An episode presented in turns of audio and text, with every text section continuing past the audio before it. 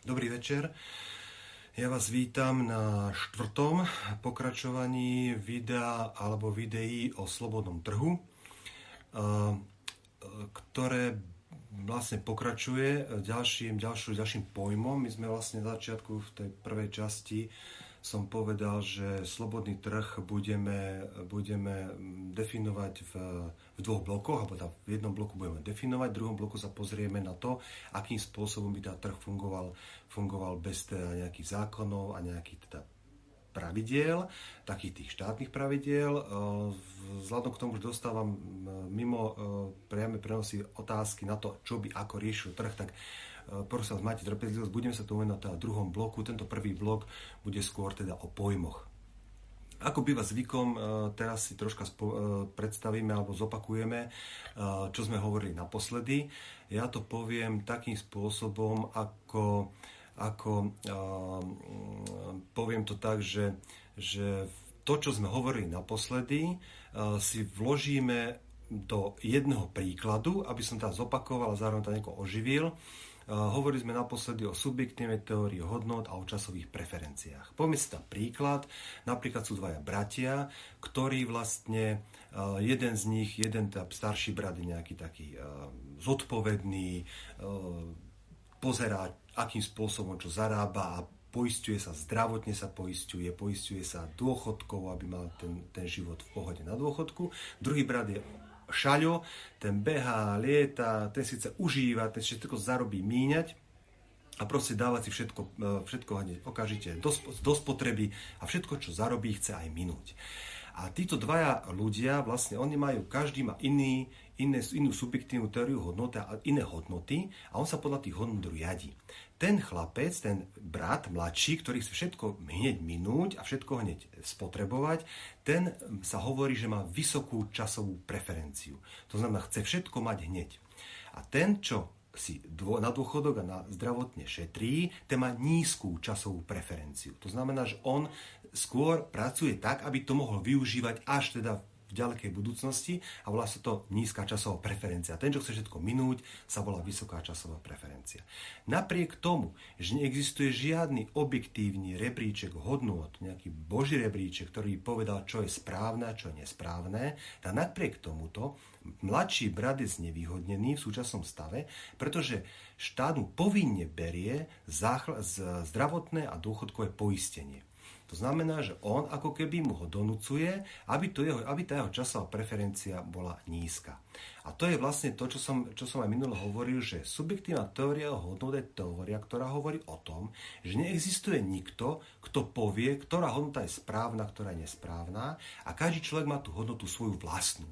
A na základe svojich hodnôt potom robí rozhodnutia, tvorí si názory na život alebo tvorí si ďalšie ďalšie životné postupy alebo ďalšie životné, život, alebo ďalšie taktiky prežitia.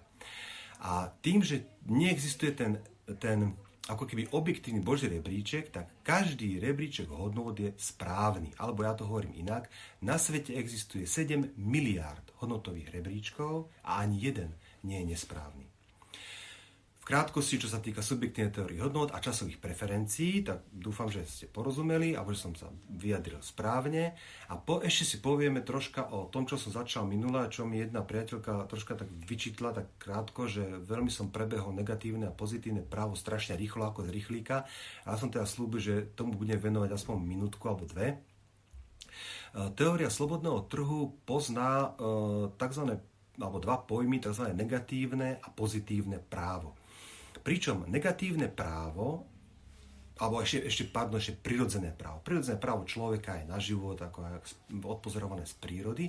A negatívne a pozitívne právo mm, funguje tak, že negatívne právo je právo človeka robiť to, čo uzná za vhodné a nemusí k tomu nútiť nikoho iného. To znamená, kľudne môže dostať negatívnu odpoveď v prípade, že niekoho žiada o pomoc alebo o, o spoluprácu. To znamená napríklad, negatívne právo, typické negatívne právo je zariadiť si život podľa vlastných predstáv. To je typické negatívne právo. Alebo e, negatívne právo je, e, chcem sa vzdelávať, mám právo sa vzdelávať. To znamená, že negatívne právo znamená to, že nikto mne sa brániť v tom, čo chcem robiť. Samozrejme, stále sa bavíme o neagresívnom, neagresívnych postupoch. Naproti tomu pozitívne právo je právo človeka. Dnes to poznáme skôr ako zákony štátu, ktoré hovoria o tom, že že napríklad vzdel- poskytnutie vzdelania je povinné. A pardon, že vzdelanie je povinné a poskytnutie vzdelania je bezplatné. To znamená, že moje právo na vzdelanie je typickým pozitívnym právom, pretože e, niekto toto právo musí mi plniť. To znamená, musí existovať človek, ľudia, ktorí platia, povedzme dneska dane, z ktorých daní sa platí potom školstvo. A to je teda typické pozitívne právo. To znamená, je to právo človeka, ktoré je založené na povinnosti niekoho iného mu to právo plniť. Teória slobodného trhu e, pozitívne právo neuznáva. My, ako teória slobodného trhu hovorí o tom, že e, právo nikoho nesmie byť založené na, povinnosti, na povinnosti kohokoľvek iného toto právo mu plniť. Samozrejme, výnimky sú zmluvné vzťahy a zmluvné vzťahy sú na väčšine dobrovoľné zmluvné vzťahy. Okrem jednej zmluvy, ktorá sa volá spoločenská dohoda, my sa o nej baviť nebudeme, nie to E, obsahom prvého bloku, ale môžeme sa k nej vrátiť v druhom bloku, kedy si budeme hovoriť o štáte a o systéme, aký by slobodný trh fungoval v bezštátnej spoločnosti. Tak krátkosti, teda negatívne a pozitívne právo. Ja dúfam, že som teda vysvetlil. Ešte dosť času sa tak metaforicky povie, že nikto nemá právo plniť cudzie očakávania. To sem tam ešte aj niekedy, niekedy máte, niekedy to počujete takýmto spôsobom. A teda dúfam, že som vysvetlil pozitívne a negatívne právo správne, alebo teda správne pochopiteľne. Pokiaľ nie, tak rýchlo cinknite ešte raz. Stačí napísať ešte raz. A ja to skúsim ešte raz, ešte raz vysvetliť. Prebehli sme si teda to, čo sme sa bavili naposledy, znamená subjektívna teória hodnot, časové preferencie a negatívne a pozitívne právo. Ja som do statusu napísal, že dneska sa mm, obávame silné slovo, ale že dneska mám takú, takú trémičku, pretože sa pospúšťam na ultratenký ľad, hlavne dnes, keď sa veľmi často o tom hovorí, že napríklad 1% ľudí vlastní 99% majetku sveta a tak ďalej, a tak ďalej. A veľmi často sa hovorí práve o súkromnom vlastníctve a o zhubnosti súkromného vlastníctva. Ja by som sa chcel troška k nemu, k tomuto súkromnom vlastníctvu povenovať a dneska to beriem, že sa vydávam na taký tenký lat, kde vlastne budem obhajovať alebo hovoriť o niečom, čo e, je negatív, má negatívne konotácie v tom mojom okolí, s ktorými ľuďmi, s ktorými sa rozprávam. Najprv si poďme povedať, čo to súkromné vlastníctvo je. E, súkromné vlastníctvo je vlastne pojem, ktorý hovorí o tom, e, o majetku, o, o, o statkoch, ktoré, s ktorými môžem disponovať. V krátkosti, súkromné vlastnenie znamená právo niečím disponovať, niečo robiť, niečo s tým pretvárať, niečo robiť. Akým spôsobom súkromné vlastníctvo vzniká? Teória slobodného trhu e, vychádza od Johna Locke, ktorý hovorí prvé o súkromnom vlastníctve ako o niečom, čo človek prvýkrát nejakým spôsobom získal a to získanie je možné iba a len e, spojením ľudskej práce a prírodného bohatstva. Veľmi často sa stáva v, negatívnych diskusiách, ktoré mávam, e, že mi oponenti povedia, jasné, prídem na ostrov a poviem, toto je moje. A teraz všetko je moje a všetky tu budem zdierať. Problém je v tom, že nepos- nesplňa to základnú definíciu nadobudnutia súkromného vlastníctva, ktoré hovorí, že súkromné vlastníctvo vzniká zmixovaním ľudskej práce a prírodného bohatstva. To znamená, že ak ja vojdem do lesa a nájdem konár zo stromu, tak stále nie je ten konár môj, kým, ho ne, kým z neho nevystrúham lyžičku a potom tá lyžička je moja. To je prvotný vznik súkromného vlastníctva, tak sa definuje. Súkromné vlastníctvo môže potom ďalej sa samozrejme posúvať a ako keby ako keby ďalšie nadobudnutia môžu byť a tie nadobudnutia ďalšie môžu byť kúpou, predajom, alebo tá kúpou, môžu byť dedením a môžu byť darom. To sú veci, kedy sa súkromné vlastníctvo posúva na ďalšie generácie alebo kedy sa posúva iným ľuďom. Súkromné vlastníctvo teda, mm, dúfam, že som to dobre vysvetlil, to niečo, a myslím, že to je asi, asi hlavná definícia, je to niečo, s čím mám právo disponovať, čo je moje. E, v, v teórii slobodného trhu je súkromné vlastníctvo, e, je tam princíp tzv. nedotknutelnosti súkromného vlastníctva. To znamená, pokiaľ je niečo moje, ako súkromné vlastníctvo buď prvotne privlastnené, kúpené, zdedené, alebo niekto mi to daroval, v tom momente je to moje a mám s tým právo disponovať a každý, ktorý by chcel, bez toho, že by som mu to povolil, mi to, mi to nejakým spôsobom ohroziť, ide na mňa agresiou, to znamená, je proti základnému princípu e, slobodného trhu kto si videl prvé video, spomenie si non-aggression principle, to znamená, človek ku mne vchádza ako keby agresívne a tohto môjho súkrom majetku sa môže, ma môže zbaviť. Vieme dobre, že súkromné vlastníctvo je vlastne niečo, čo môžem použiť na čokoľvek, kým nepoužívam toto súkromné vlastníctvo na agresiu voči niekomu inému. To zase proti pravidlu, proti princípu neagresie, ktorý slobodný trh, s ktorým slobodný trh funguje. Teraz by som možno e, išiel povedať, že vlastne prečo, prečo potrebujeme vlastniť, alebo prečo potrebujeme nejakým spôsobom e, niečo mať, alebo niečo, niečo e, vlastne niečo vlastniť.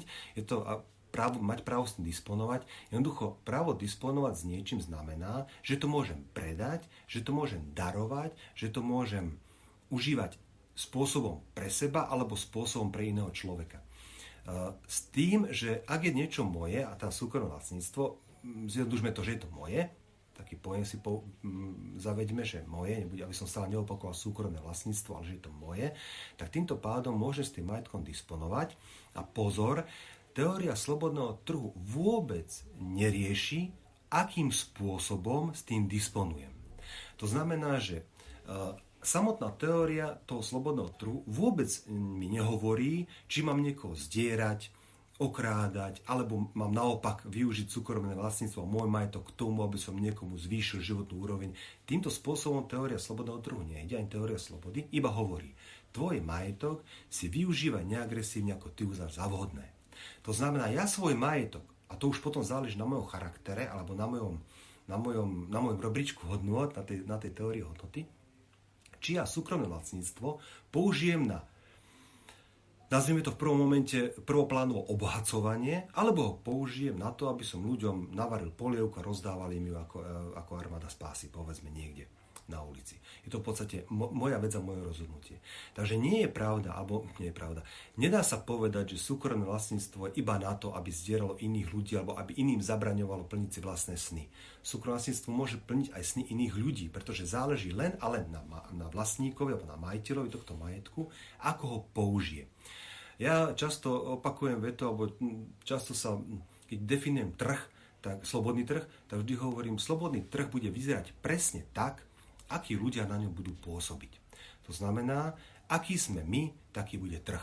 Ako keby slobodný trh je našim, našim e, zrkadlom, obrazom. E, to je vysvetlenie teda, teda súkromné vlastníctvo a majetok, tým si môžem disponovať, môžem ho prenajímať, môžem ho predať, môžem ho darovať, tí ľudia, čo nám prenajímajú, tí na ňom, na ňom žijú a platia mi mm, nejaký prenájom.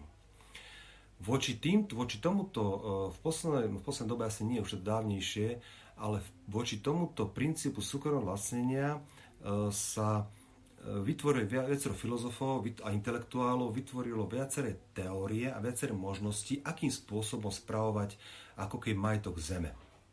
Alebo teda zem ako takú, to, čo zem, to, čo zem poskytuje, to, čo zem, to, čo zem ľuďom kvázi poskytuje k používaniu.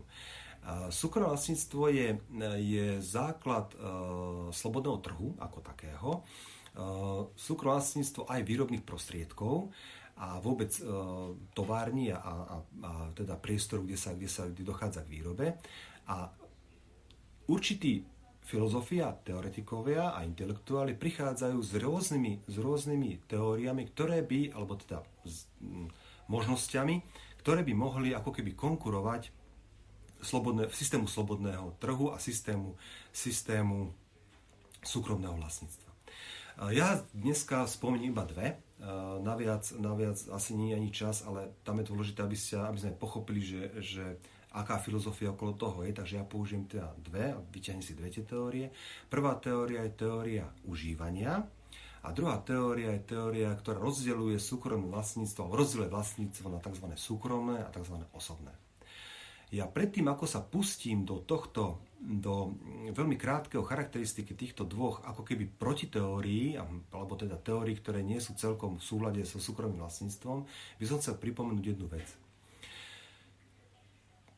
Tým, že kto pozeral prvú, druhú a tretiu e, časť, alebo teda prvé, druhá a tretie video, tak by som mu chcel pripomenúť, že sloboda, e, definíciu slobody, človek môže so svojím telom a svojim majetkom robiť, čo uzná za vhodné, kým tým neubližuje inému človeku alebo ne, neobmedzuje užívanie majetku iného človeka. A po druhé, nikto nie je, nikoho nie je možné nútiť robiť to, čo robiť nechce, nikoho nie je možné nútiť robiť to, čo robiť nechce, respektíve nikoho nie je možné trestať za nečinnosť. Preto by som chcel, pre, prečo to opakujem? Prečo to znova tak zdôrazňujem? Preto, že nikto nikomu nebráni namiesto súkromného vlastníctva svoj majetok užívať. Nikto nikomu nebráni v teórii slobodného trhu, aby namiesto súkromného majetku si svoj majetok zadefinoval ako súkromný a osobný a žil v súlade s týmito svojimi definíciami. Nikto. Nikto nikomu na slobodnom trhu nebráni, aby si vymyslel vlastnú definíciu súkromlastnenia, aby si ju sám urobil, sám presadil a sám si v tomto vlastníctve žil. Môže si, a dokonca aj ešte tretiu, ktorú nepovieme, zdieľanie, a to tiež vlastne je tiež jedna z teórií, ale tiež sa venovať nebudem, užívanie, to, užívanie alebo súkromlastníctvo, osobné vlastníctvo. Nikto nikdy nikomu nebude na slobodnom trhu brániť, aby si podľa vlastnej definície fungoval na svojom majetku alebo kdekoľvek. Problém je, alebo teda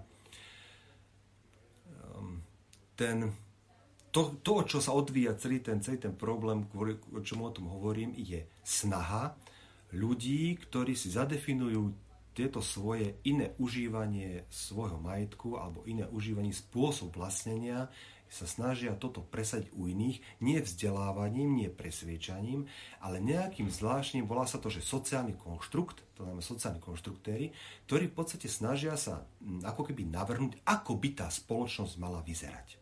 Akým spôsobom mala robiť, akým spôsobom by sa mala deliť, akým spôsobom mala definovať vlastníctvo a akým spôsobom by to mali ostatní ľudia robiť. Problém je v otázko, otázke, prečo si myslíš, keď sa pýta v tej diskusii, že, tvoj, že tvoje myšlienky sú také úžasné, že máš právo ich presadzovať násilím. V podstate je to veľmi taká vtipná veta, ktorá hovorí, moje myšlienky boli tak úžasné, že som ich musel presadiť násilím.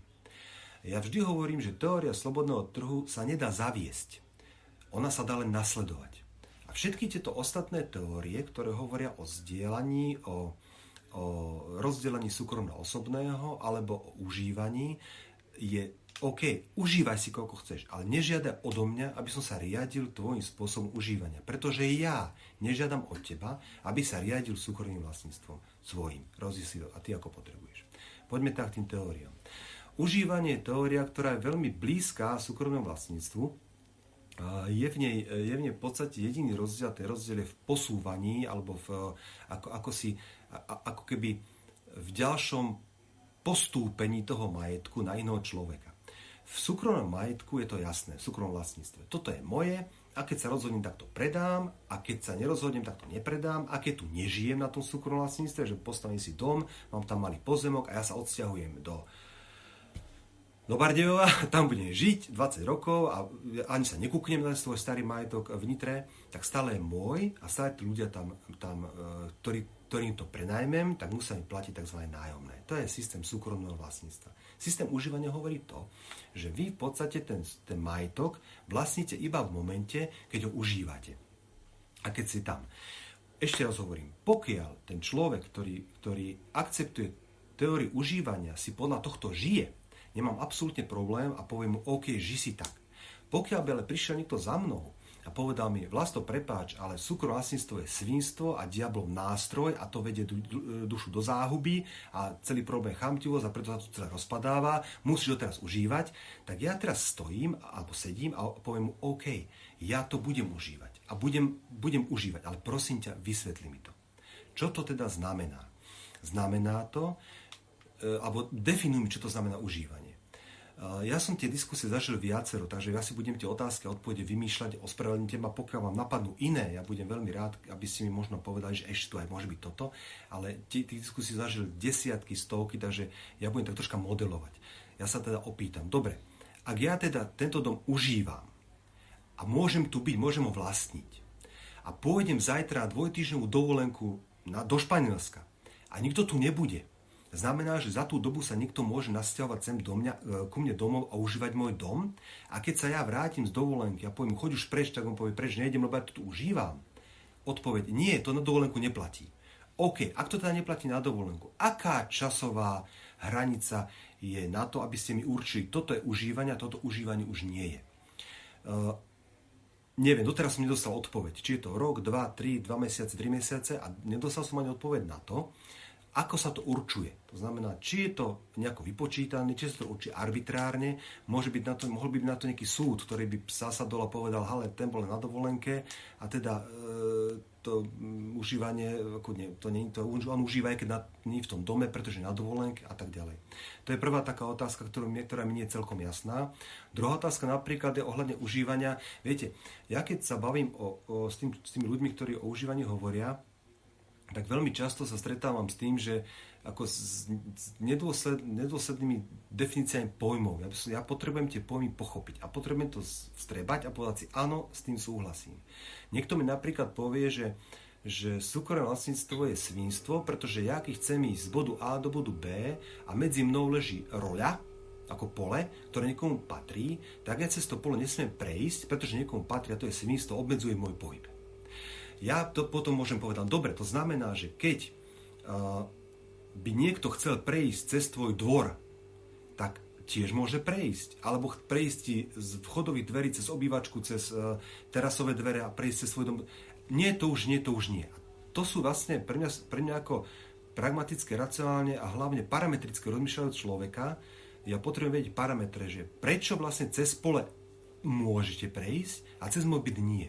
Akým spôsobom sa to definuje, akým spôsobom, aké podmienky musí splniť, uh, aké podmienky musí splniť pravidlo, že cez toto môžete ísť, kedy chcete a cez toto už ísť nemôžete. Ale tam ja potrebujem parametrické vyjadrenie.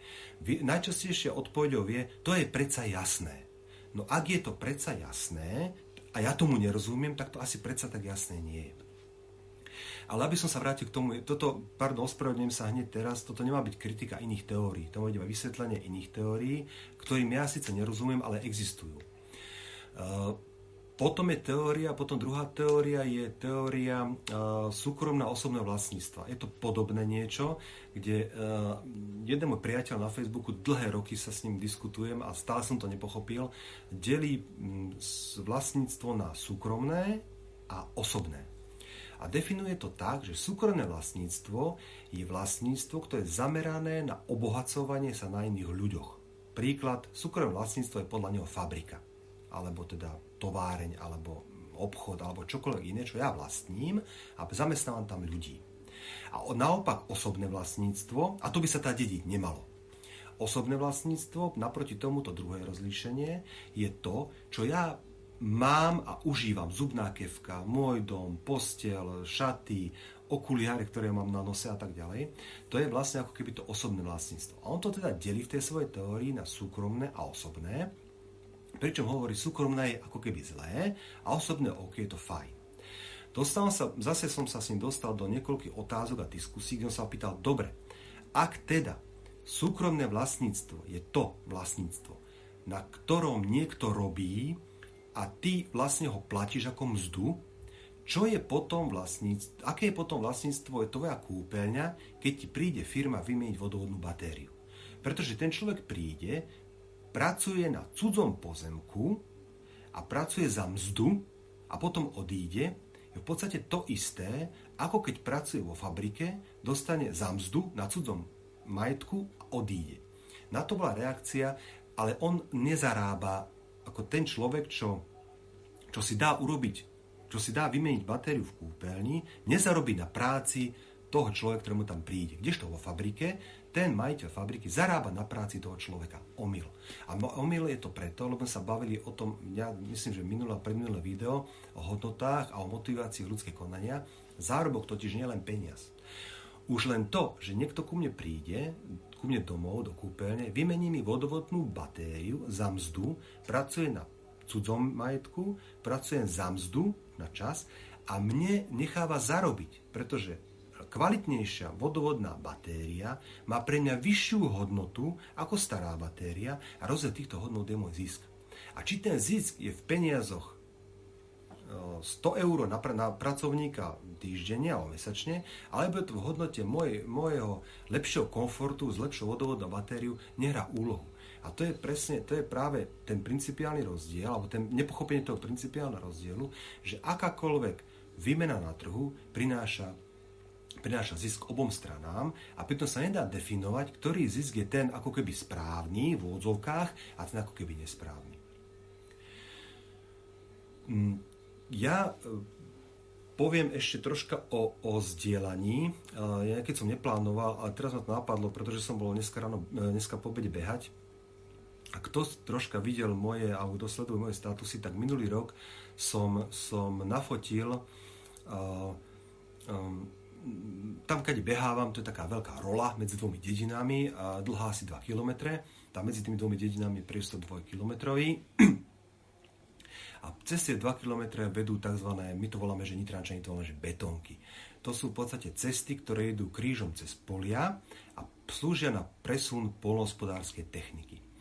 A toto sú súkromné cesty. Napriek tomu, a napriek tomu, že sú súkromné, nikto do mňa nikdy nepýtal ani cent za to, že tam behávam a dokonca sú veľmi, veľmi využívané cyklistami, ľuďmi, ktorí rekreačne bicyklujú a e, nikto od nás nikdy žiadne peniaze nepýtal, ani rampu nepostavil, proste tam si ľudia chodia Mirnix, Diernix. Ale nie som chcel. A tie betonky sú samozrejme rovné, lebo to je rola, takže sú rovné. A ja som minulý rok, a jedna z nich je taká rozbitá tá betónka. Medzi, medzi uh, dvomi tými dedinami asi 2 km dlhá. Cesta je veľmi rozbitá, veľmi veľa výmolov je. je. Výhoda je tá pre motoristov, že z mojej z dediny, kde bývam, do dediny na opačnej strane roly sa dá prejsť cez Nitru. A je to 14 km, asi pol hodina, no 25 minút autom. Ale krížom cez tie role, to je nejakých 3 km asi tam za 5 minút. A preto, je veľmi, preto bola veľmi často táto cesta využívaná motoristami. Dostať sa z jednej dediny do druhej dediny. Problém ale je, že tá jedna cesta, ktorá spája, tá 2 km úsek, veľmi rozbitý a má kopec výmoľov. A čo by si motorista neurobil pre seba? Po tej rozoranom poli, po tom pooranom poli a posadenom poli, mu začali tie autá tomu majiteľovi toho poľa jazdiť. Až tam vyjazdili koľaje. Po skončení videa, ak budete chcieť, tak si pozrite môj status a keď pojete dozadu, asi rok dozadu, možno takéto obdobie rok dozadu, je to tam nafotené. Rovná betónová cesta, rozbitá, vedľa nej rovná paralelná cesta cez to, cez to pole a v podstate je to ako keby dôkaz toho, ako nevieme zdieľať. Ako sme sa ešte nedostali do stavu, kedy naozaj túto úžasnú a ušlachtilú myšlienku by sa dala zaviesť do praxe. Bohužiaľ, zatiaľ je možné iba súkromné vlastníctvo, ktoré povie, nie, tady to mi ty jazdiť nebudeš, pretože to je moje. Pretože keby som povedal, jazdi mi tady to, tak mi tam, tak mi tam rozrípeš tú, tú, to, to pole tak, ako rozrípané teraz. Ja vám poviem otvorene, je to, je to veľmi zlý pocit, keď to sledujete, ako vschádza kukurica, alebo teraz vschádza repka a jak mu potom, jak mu po tých malých rastlinách, ktoré schádzajú, potom, jak mu potom jazdia. Ten chlap, ten majiteľ poľa si tam posadil betonové skrúže, dal si tam korene, e, ja neviem, zo stromov staré, je to podsúvané, je to preč. Prečo to hovorím a prečo zase tak zoširoka? Pretože sa dostávam k tzv. tzv. teórii obecnej, alebo tragédii obecnej pastviny. O čom hovorí tragédia obecnej pastviny? Presne o tom hovorí, o čom je názov. Uh, hovorí o tom, a je to, je to, je to vlastne praxou vyskúšané a praxou fungujúce, že pokiaľ je nejaká, nejaký statok, ktorý je verejne prístupný, tak skôr či neskôr ho zlikvidujeme. Zničíme ho, nestaráme sa o ňo, nemáme k nemu vlastnícky vzťah, nemáme s ním právo disponovať, nič k nemu necítime a zatiaľ sme ľudia tak postavení, že pokiaľ, zakiaľ necítime vlastnický vzťah k niečomu, tak sa k tomu aj tak správame. Tragédia obecnej pastviny popisuje skutočný prípad, ktorý sa stal v jednej anglickej dedinke. Ak by som googlil, tak to nájdem, kde vlastne skúšali, skúšali uh, ľudia vlastne urobiť to, že čo sa udeje, ak povolia na určitej lúke pás sa dobytku obyvateľov tej dediny. Kým, kým tie pasienky boli súkromné, tak súkromník sa snažil, aby, tu, aby to stádičko, tých 10 oviec, alebo koľko ich mal, povedzme, mesiac ich mal tu, potom chytili tie štránky a tie, tie kolíky a presunuli ich o 20 metrov ďalej, ovce sa presunuli, tam ich zase mal nejaký týždeň, dva a kým tam týždeň, dva žrali na iné pastvine, tak táto sa volá ako zobúdzala. Potom zase o dva týždne posunú to zase niekde, o dva týždne zase niekde, o dva týždne zase niekde. Toto bol v podstate v momente, alebo v to takto konal majiteľ pasienkov. Ako náhle pustili e, majiteľia, majiteľov ovcí do tzv. obecnej pastviny, tak sa toto nedialo. Proste rýchlo tam nabehli, nahnali ovce a tie ovce žrali, žrali tú trávu dovtedy, kým to kompletne nezlikvidovali, kým nevytrhali posledný koreň a tá pastvina vlastne prestala ako niesť a e, ako prestala obnovovať.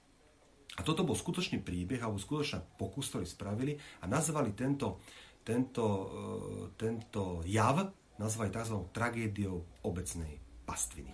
To znamená, to, k čomu nemáme vlastnícky vzťah, k tomu nemáme vzťah ani starostlivosti.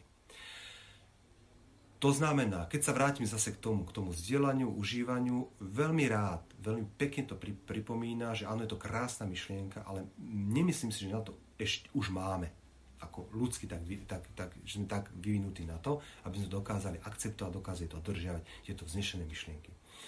Ja teda zopakujem e, ten začiatok, že naozaj e, ako, ako veľký vyznavač a sympatizant teórie slobodného trhu opakujem, ak niekto chce svoj majetok užívať, užívajte si ho. Ak pojete niekam na pol roka do Belgicka na služobnú cestu, dajte ho na prenájom ľuďom, bezplatne. Urobte to. Ak chce niekto deliť súkromné a osobné vlastníctvo, ak chce niekto povedať, OK, ja mám fabriku, prosím vás ľudia, robte si tam a všetko, čo zarobíte, je vaše, všetko, čo tam vytvoríte hodnoty, mne musíte platiť absolútne nič, tak a ja budem si žiť vo svojom dome a zdedím maximálne obrúčku po matke, nech sa páči, robte si to. Ale prosím vás, nesnažte sa a nenúte nikoho, ktorý s vami nesúhlasia, nezdieľa tieto myšlienky, aby robil to, čo vy poviete, že má robiť. To je, celý ten, to je celá tá, ako keby hlavná myšlienka tých, tých rozdielov medzi súkromným vlastníctvom a ďalšími teóriami zdieľania, užívania niečo všetkého. Ja to nekritizujem, ani som nepovedal, že to je zlé. Ani som nepovedal, že to je nemožné, že to ja skôr myslím, povedal som to, ja som skôr myslím, že neviem, takto, nie som si istý, či už na to máme a vidím to okolo seba, keď behám po tej roli, myslím, že to ešte nemáme, ale OK, ak to niekto chce vyskúšať, vyskúšajte si to. Len nesnažte sa niekomu vnútiť vaše predstavy a vráta s človekom, ktorý neexistuje. Slobodný trh oproti iným, oproti iným uh, ako keby teóriám o filozofiám alebo, alebo nejakým návodom, ako žiť, má jednu obrovskú výhodu. Slobodný trh počíta s ľuďmi takými, akí sú. Neprerába ich, neočakáva iné, toto ste vy.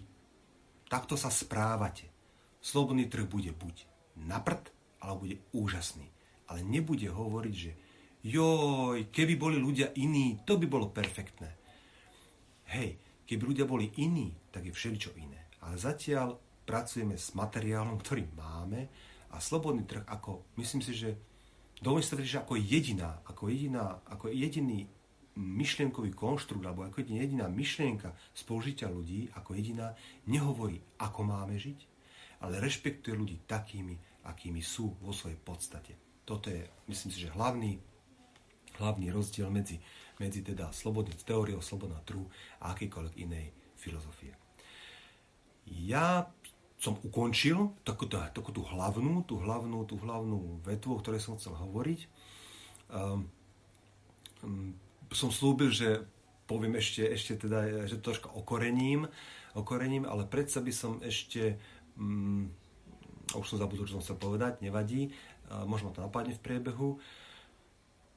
Um, chcel by som teda, ako som slúbil, v každé, na konci každého videa, ktoré venujem nejakej téme, skôr tak zabrdnúť do také, také, skôr také zvláštnosti a skôr také, tak úsmevne sa pozrieť na, na mm, ľudské jednania, ktoré sú dnes ako keby e, vo všeobecnosti odsudzované a keď sa na to pozrite z uhla pohľadu troška iného, tak poviete si, nemus- môžete ďalej odsudzovať.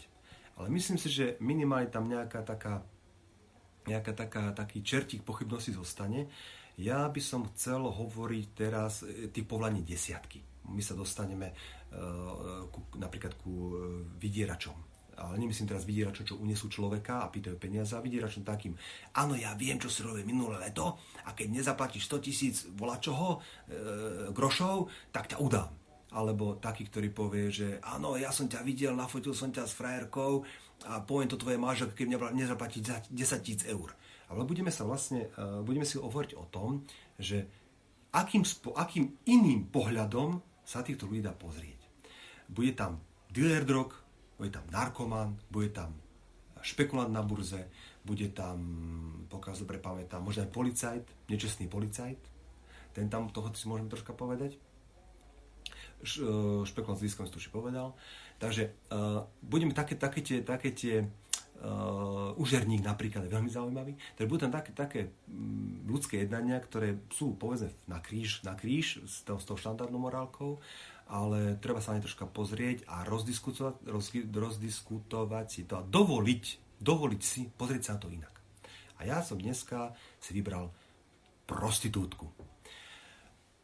Prostitútka je dlhé roky a ako nič sa to tiahne ako, ako predajná žena, ktorá sa predáva.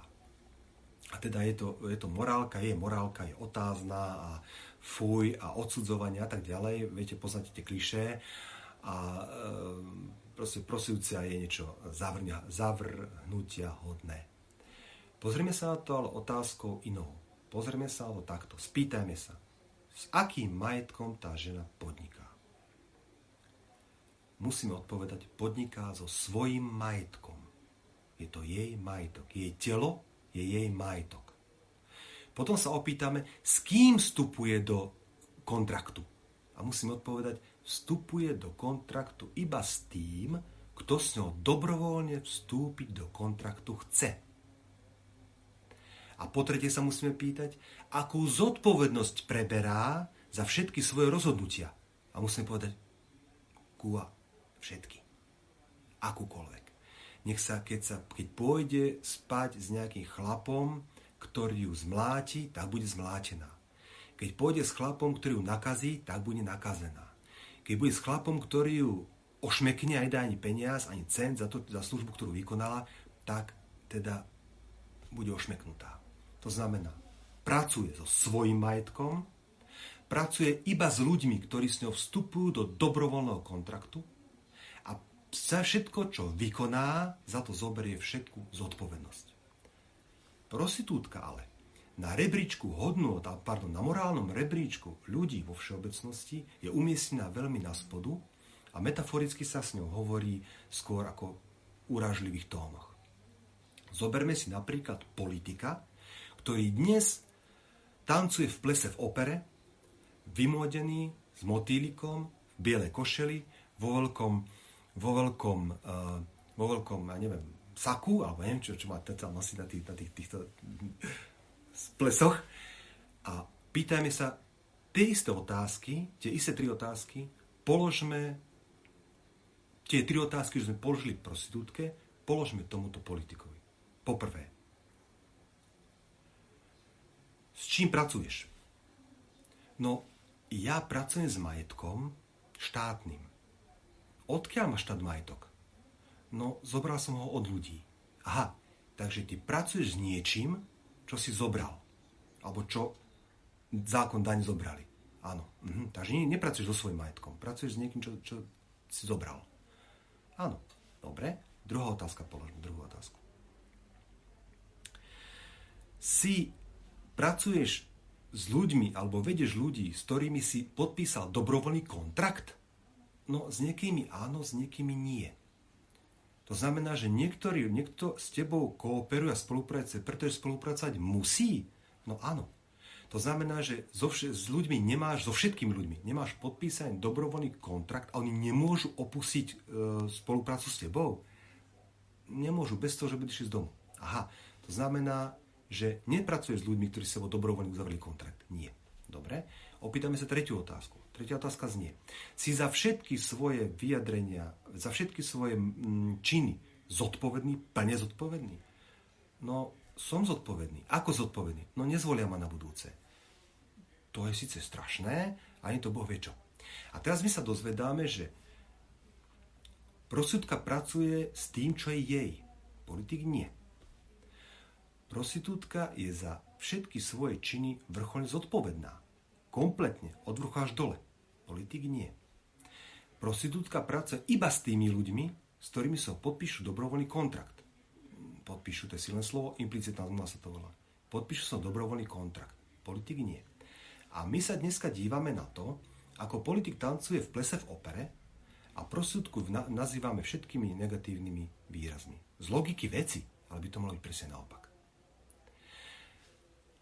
Nemusíte so mnou súhlasiť, iba som chcel pozrieť iný pohľad na to, že akým spôsobom my definujeme a čo vlastne spracujeme a akým spôsobom vlastne hodnotíme iných ľudí a na akých parametrov. Ja som vybral tri parametre. Pokiaľ sa vám tieto parametre nepáčia, že sú, nie, že sú zlé tie parametre, akože uh, za akým majetkom robíš, či dobro, z dobrovoľnom vzťahu a či zodpovedný, pokiaľ tri parametry pokladáte za, za nesprávne alebo nekorektné, tak samozrejme to môžeme iný názor. Ja som slúbil v statuse, že nebudem hovoriť o tom, čo je správne, čo je nesprávne, iba že vám zoberiem nejaké povolanie alebo teda činy, alebo konanie človeka, ktoré je v súčasnosti ako keby morálne zavrhnutia hodné a budem sa na to snažiť pozrieť z iného pohľadu. To je z mojej strany všetko. Eh, čo sa týka toho, čo som chcel povedať. Teraz ešte, ako býva zvykom, eh, poviem, čo bude na budúce, budúci útorok. Ja si myslím, že budúci útorok vás poteší a myslím si, že teším sa na stretnutie s vami, pretože budúci útorok, čo som povedal pondelok, nie útorok, útorky to mám, budúci útorok budeme sa baviť o peniazoch. Budeme sa baviť o peniazoch. A táto téma si myslím, že je dostatočne silná na to, a nemusí, no, nemusím o nej ani viac povedať, pretože je tak, tak komplexná, tak veľká, toľko vecí od toho závisí, od tých nešťastných peňazí. Majú na sebe toľko negatívnych konotácií, ako sú diablové poukážky a neviem všetko, že myslím si, že len stačí povedať slovo peniaze a, a, a, a každému sa vy, vy, vyrojí pred očami kopec, kopec dá sa veľmi povedať, predsudkov.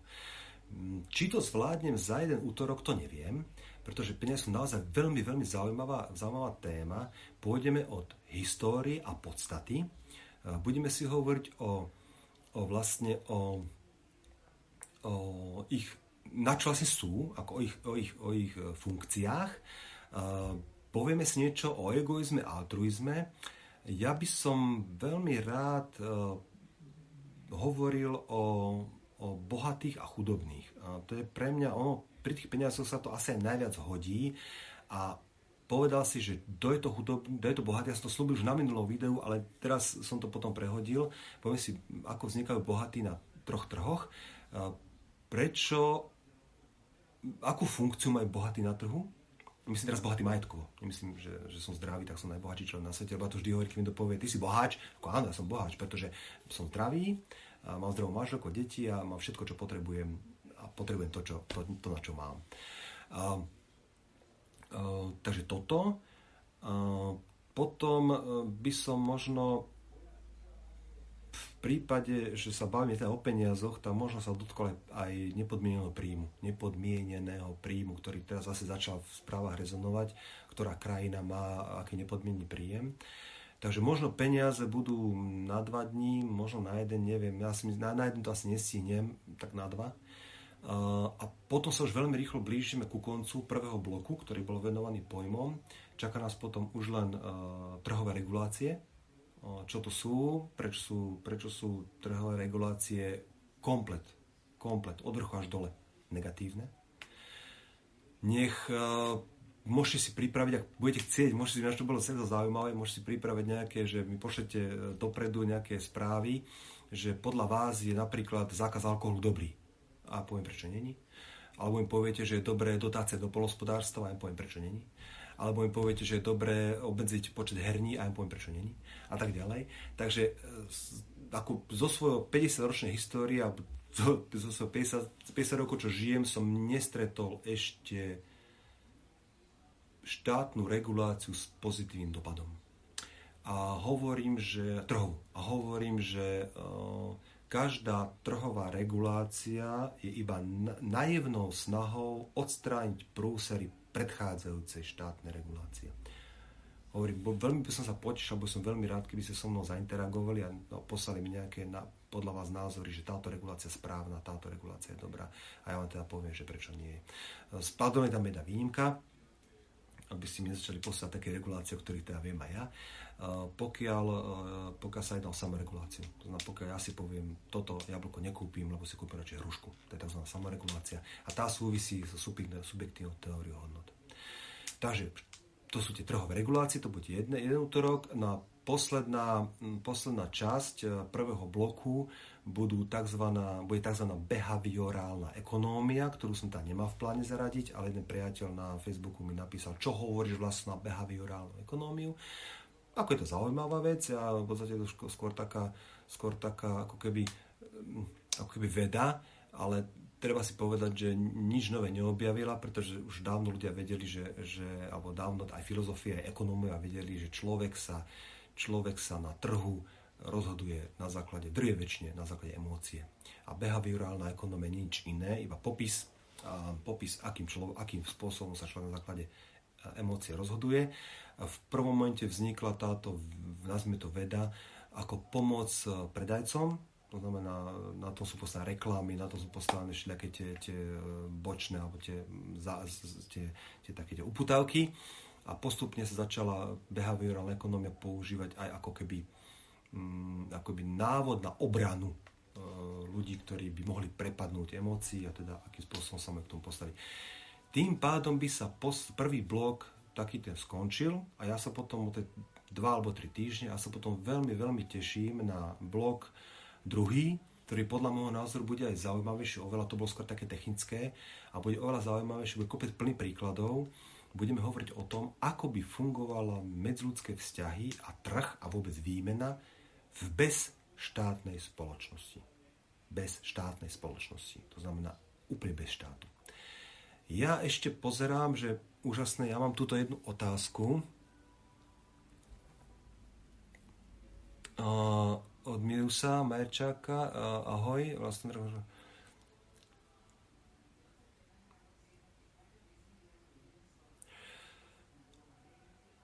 Nie, nemôžem vlastniť, to som povedal, neviem, či si bol pripojený, my nemôžeme vlastniť to, čo sme nevytvorili. Pýtam sa, že či môžem vlastniť niečo, čo sme nevytvorili. Um, ja som na začiatku povedal, že súkromné vlastníctvo vzniká prvotným privlastnením. To znamená, nemôžem povedať, toto je moje. Slovensko je moje. Vylodiť sa na Islande ako prvé, Island je môj. Prvotné prihlasenie podľa Johna Locke takto definoval, tak, takto prebral aj teória slobodného trhu, takto som to prebral aj ja, lebo čo bude vymýšľať niečo, čo už je vymyslené, je vlastne o tom, že človek prvotne privlastniť si môže niečo, čo je prírodné bohatstvo a čo pretvorí. To znamená vzore, neúrodné pole a môže si ho oplotiť, v tom momente je jeho. A samozrejme potom už môže predať, darovať, môže byť predmetom dedenia a tak ďalej. A e, veľmi ma, veľmi ma e, zaujal ten, tá druhá časť, ináč podľa Banského zákona aj tak nevlastníme nerastné bohatstvo na pozemku, ktorý si kúpime. Ale to je zákon. Ja budem v druhom bloku o štátnych zákonoch hovoriť, e, nebudem tam mať zvlášť blok, zvlášť teda prednáška, zvlášť teda video, budem veľmi často ich spomínať tie zákony. A teraz len tak e, ďugnem do toho, e, pre mňa akejkoľvek diskusii, keď sa s niekým rozprávam, tak v prvom momente mu poviem, ja s tebou veľmi rád budem diskutovať, veľmi rád si ho budem rozprávať, veľmi rád budem argumentovať, budem ťa počúvať a možno aj príjmem tvoj názor, alebo poupravím svoj názor, len prosím ťa, nikdy mi neargumentuj argumentom lebo zákon. Pre mňa je argument lebo zákon jeden, nechcem súdiť, tak pardon, nechcem súdiť, ale nedokážem prijať tento argument vnútorne, pretože keď počujem lebo zákon, tak hneď sa vo mne otvorí myšlienkové dvere. Anna Franková, prestan sa už schovať na povale a choď, vydaj sa SSákom a dodržuj zákon. Mm, prosím vás, okamžite vráte toho zbehlého otroka pôvodnému majiteľovi a dodržujte zákon. Viete, pre mňa je argument lebo zákon nepriateľný. Som ochotný čokoľvek spraviť, s kýmkoľvek sa rozprávať, prijať argumenty iného, zmeniť svoj názor, ale nie argumentom lebo zákon. Preto hovorím, že pokiaľ zákon hovorí podľa bánskeho zákona niečo nie je naše, čo si, ako, no a, no a čo? Adam, Adam, nechcete mi povedať, že keď ja budem kopať aj na hru zlata, že budem utekať na, na, na štátny úrad. Bol by som ako, jak, jak to moja mama hovorila, však by ti, babka teda, však by ti pán Boh dosť prostý vynadal. Uh, takže neviem, aký je zákon. Uh, ako, ja viem, že, viem, že ja nevlastním vodu, keď si vrtal studňu, že musím nejak nahlásiť niekomu, že, že má studňu a to je tiež vôbec ako... Neriešim, zákon neriešim a, a, a vždy hovorím, že zákon je pre mňa e, niečo, ja tiež takú vetu používam, že morálka jednotlivca je mala byť zákon nadradená a v podstate e, sa, s týmto žijem a takto fungujem. E, to je všetko. Ja vám veľmi pekne ďakujem za pozornosť. Dneska som to natiahol na 52 minút, ale ja si myslím, že ako celkom fajn aj to ubiehalo. Pokiaľ budete mať nejaké otázky na mňa ďalšie, že by ste niečo chceli vedieť alebo chceli sa vrátiť e, k subjektívnej teórii hodnot, časovým preferenciám, k negatívnemu, pozitívnemu právu alebo k súkromnému vlastneniu, tak pohode ja som teda na linke a môžete kľudne písať otázky, ak bude treba, tak ich zodpovieme v útorok. Už nebudem špekulovať, nebudem dávať soboty, nechám to na útorok, ale stále som si myslel, že tá sobota bola dobrá kvôli tým subjektívnu teóriu hodnot, že tá naozaj, pú, to je silná, silná káva.